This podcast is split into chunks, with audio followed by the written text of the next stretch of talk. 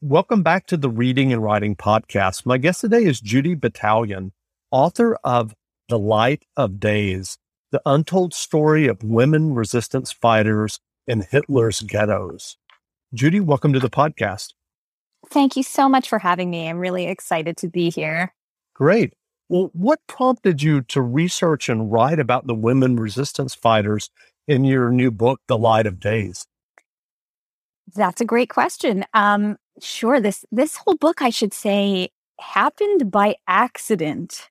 Um, it started in 2007. I, I can barely believe 14 years ago. I was living in London at the time, and I was thinking a lot about my uh, my Jewish identity. And I, I, myself am the granddaughter of Holocaust survivors, and mm-hmm. I, I was thinking about what I call the emotional legacy of the Holocaust, the way that trauma passes over generations. And, and in my own life, I was interested in really danger. I was thinking about um, how, how my Holocaust heritage was shaping how I perceived and reacted to danger. And so I decided to write a piece. This was a performance piece. I was doing a lot of performing at the time um, about um, confronting danger, about Jewish women who'd confronted danger. And the first woman to come to mind was someone I, would studied back in fifth grade. Her name was Hannah Senesh. And I, would learned about her. I'd learned that she was, she had been a, a Hungarian Jew who'd moved to Palestine in the 1930s, but then returned to um, to Europe during the war, she decided to fight. She became a paratrooper. She joined the Allied forces and she volunteered to return to Nazi occupied Europe. She was a, in my head, a symbol of Jewish courage. But I wanted to understand more about her. I wanted to understand her personality. Who does that? Who chooses to go fight the Nazis? What kind of psychology is behind that? And so I, I, I went to the British Library. I was looking for a kind of nuanced biography of this woman, Hannah Senesh not just the hero mm. myth, but some someone who had really studied her. And um, I, I, looked her up in the catalog, and I there were not very many books about her, so I just ordered whatever there was. And when I went to get my books, one of them was very unusual. It was an old book, you know, with a fabric cover and gold lettering and and dusty and and, and golden pages, and it was in Yiddish. And it was called Frauen in die Ghettos, Women in the Ghettos. Um, but even more unusual than the book is the fact that I speak Yiddish. So I, I, started flipping through the book. I was looking for Hannah Senesh. I, I couldn't even find her. She was only in the last few pages.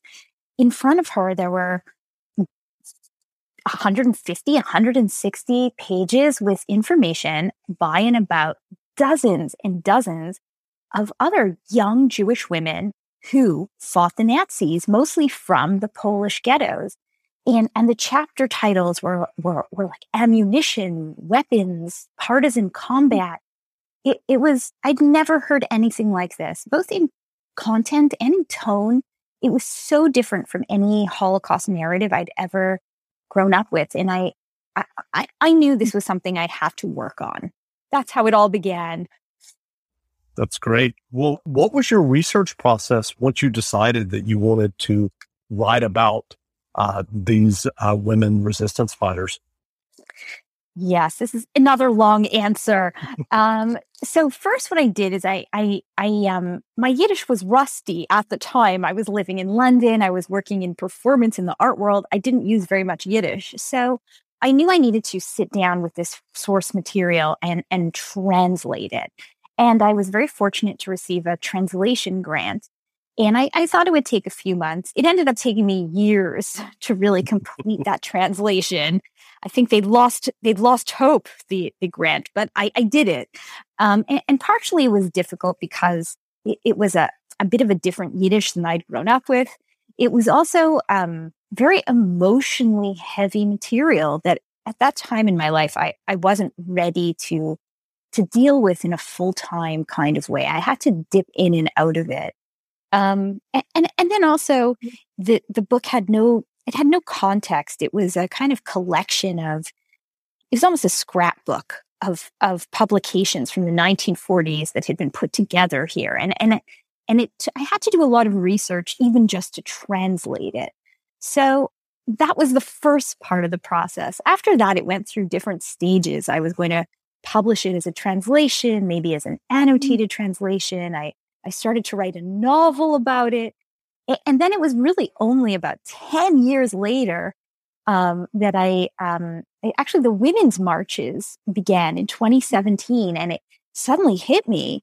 There, there was this interest in um, women organized women's resistance. And I was, I said, oh my mm. goodness, I have a story about that. And that's when I, with the help of my very um, smart agent, decided to to turn this into a narrative nonfiction book and really research it. And now finally, I'm answering your question about the mm-hmm. research. This is so. Then I spent a number of years where I found all these women in that original book. I found their writings any testimonies, any hmm. memoirs that they had left. I, I, then read them. Each of their testimonies and memoirs listed 20 other women. I then tried to find those memoirs. Then each one list, it really mushroomed.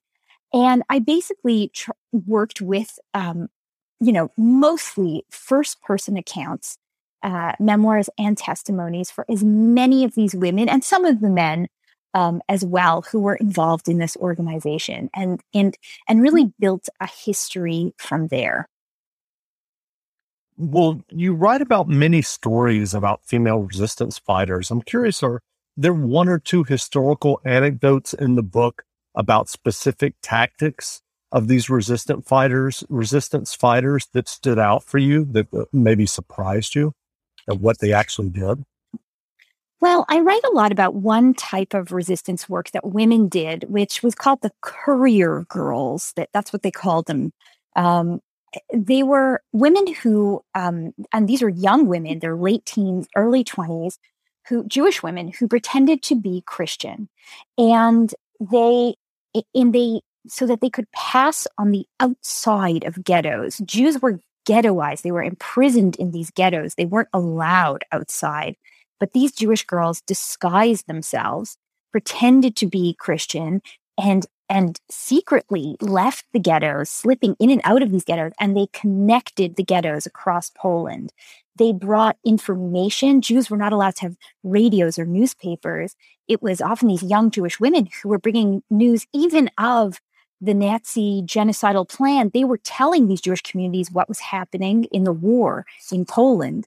Um, they then became weapon smugglers and they helped arm the ghetto undergrounds. They would go to uh, meet with arms dealers and strap, buy guns, strap guns to their torsos, hide explosives in their underwear, um, you know, clips of cartridges in their handbags and bring them back into the ghettos. They also did rescue work um, again, disguising themselves as Catholic girls. They would sneak out of the ghetto and, and take some Jews with them and help them find hiding spots, um, either in cities or in or in the forests. Wow. Why do you think these stories about Jewish female bravery remain untold and un- unknown until now? Yeah, that's a great question. And that's something that became almost like a sub question of all my research. I you know how to book flights and hotels. All you're missing is a tool to plan the travel experiences you'll have once you arrive. That's why you need Viator. Book guided tours, excursions, and more in one place. There are over 300,000 travel experiences to choose from, so you can find something for everyone. And Viator offers free cancellation and 24 7 customer support for worry free travel. Download the Viator app now and use code Viator10 for 10% off your first booking in the app. Find travel experiences for you. Do more with Viator. Support for this podcast and the following message come from Corient. Corient provides wealth management services centered around you. They focus on exceeding your expectations and simplifying your life. Corient has been helping high achievers just like you enjoy their lives more fully, preserve their wealth, and provide for the people, causes, and communities they care about. As one of the largest integrated fee only registered investment advisors in the U.S., Corient has deeply experienced teams in 23 strategic locations. Corient has extensive knowledge spanning the full spectrum of planning, investing, lending, and money management disciplines. Leverage Corient's exclusive network of experts to craft custom solutions designed to help you reach your financial goals, no matter how complex they may be. Real wealth requires real solutions. For more information, connect with a wealth advisor today at corient.com. That's C O R I E N T.com. Corient.com. You know, on the one hand, what happened? What is the story? And on the mm-hmm. other hand, what happened to this story? You know, I found hundreds of names of women who'd been involved in this very, very daring and dramatic work. How could I not have known about this? And so I do have a section in the book where I where I talk about the historiography of this. Um, and there are many reasons, and, and I won't I won't give you the two hour answer now. Mm-hmm. But some of the reasons are, you know, you know, very little has been written about the Jewish resistance, and what has is been largely written by and about men.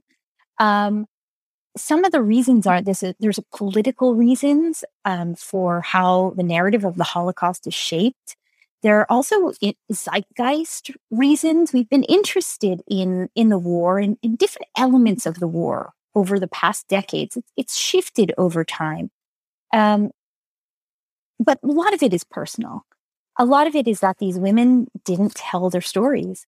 They either tried to tell them and weren't believed, or were accused of collaborating or sleeping their way to safety.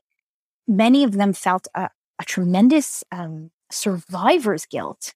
They, they felt that compared to their fellow survivors who had been through Auschwitz, they, they themselves hadn't had it that bad. They, they almost, survivor's guilt almost makes people feel like they don't merit telling their story. Um, they don't deserve to. Many of them felt that way. Um, and, and for many of them, they were very young when the war was over and they needed to start their lot. They were refugees in new countries without without anything and they needed to start fresh and, and for a number of hmm. them part of that meant putting their story behind them having new mm-hmm. families having children um, you know fitting into their new lives and, and so they didn't talk about it for many decades sure who was the female resistance fighter named Renia and what made her such a compelling and important figure? Renia became the central character, the central figure in my book. Um, and partly it's because she she was she had a, um, her testimony was partially part of it was in that original Yiddish book that I found, and it the writing I connected with her writing. She was she wrote in a very direct and narrative fashion with a lot of detail, and she didn't have political motivations, which many, many of the, the women who, or the people writing at the time did. She, she just told a story, even with wit. And I, I just connected to it. It felt very modern to me. It felt very relatable. Um, she was uh, 15 when the war began.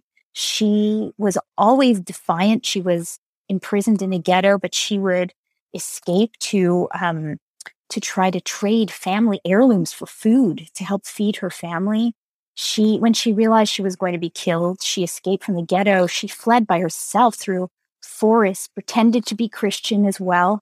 Um, was once recognized on a train. She picked up her valise, walked to the back of the train, and jumped right off. Um, she, I, I mean, she was a really daring, active person, and mm. she ended up getting connected with the underground in this town of Będzin, and she became one of their courier girls. Um, she mm. she again she looked good. They used to call it. She she looked Christian. Um, so she pretended to to not be Jewish and would sneak out of the ghetto and, and do trips to Warsaw, where she would bring and gather information, uh, fake IDs, fake papers, helped to arrange uh, rescue plans and hiding spaces, and smuggled weapons. Well, you, you mentioned earlier the, the recent women's marches. How are the stories of female resistance and activism in your book relevant for the political and cultural moment we're living in today? I think they're relevant and I hope they're inspiring because these are stories of women who had nothing. I mean, they were literally, their families had been murdered. They were imprisoned in ghettos. They were starving. They were thirsty. They, they had nothing. And yet they still went out there time and time again and risked their lives for their convictions and in the fight for for freedom and for justice. And they, you know, they knew they were not going to topple the Nazis. They were a few skinny, starving young Jews with two guns, they used to say. We're not going to beat the German army. But that didn't matter. And I think that's what we can take from that, that these small acts, they matter. They matter to the people doing them, to the people around them, and, and even to us generations later. They, they have great meaning. Well, I'm, I'm curious in terms of your research about uh, the overall resistance, and as you have focused on specifically the female resistance fighters, was the Jewish resistance was it organized, or were individual resistance fighters kind of operating independently. How did that work? So there was everything. Um, but in my book, I write about organized resistance. I write about groups that work together. That's why Sherenya was a courier girl. She was connecting various underground groups and, you know, they had information for each other and they helped connect with the Polish underground even. Um, these groups originally were organized before the war, the ones that I write about. Polish uh, Jewish youth in the 1930s was very much um, structured through youth movements, youth groups, um, almost like the Scouts, but more so. These were int- in- intellectual, spiritual, social, emotional training grounds. And um, and, and is I write about in particular the socialist secular youth movements. And in many of these, not only did they value uh, pride in your history and, and the pursuit of truth and self-awareness and, and understanding one's strengths and weaknesses, they, they also they were they were socialists. They collectivism and collaboration. And many of the um, youth, this is before the war, left their family homes to move into communes with their youth movements, um, at least for short periods of time, some of them more permanently. So these, these were already movements where people had very strong bonds, where they were used to working together and where they, they were trained and taught to, to feel pride and to, and already for values of freedom and intellectual uh, uh, liberty, and and they'd already had this this training and this and the and these connections put in place. Well, you spent so much time researching and writing this book. Have you started planning or thinking about writing another book? no. All my other answers are 20 minute answers here. Yeah. Um, I have. That's not true. I, I have been working on something else, but it's um it's actually much lighter. It's it's it's a novel, and um I I I I need a little break from this from this intensity and this you know such emotional material. Um, then I'm sure I'll come back to it. It it seems to keep finding me. well, where can people find you online if they want to learn more about you and your book, The Light of Days? Um, my website is www.judybatalion.com. Um, and I'm on Instagram and Twitter and Facebook at Judy Batalion. Great. Well, again, we've been speaking with Judy Batalion, author of The Light of Days, the untold story of women resistance fighters in Hitler's ghettos. The book is on sale now, so go buy a copy. And Judy, thanks for doing this interview. Thank you so much for having me. Without the ones like you, who work tirelessly to keep things running, everything would suddenly stop. Hospitals, factories, schools, and power plants, they all depend on you. No matter the weather, emergency, or time of day, you're the ones who get it done. At Grainger, we're here for you with professional grade industrial supplies. Count on real time product availability and fast delivery. Call clickgrainger.com or just stop by. Grainger for the ones who get it done.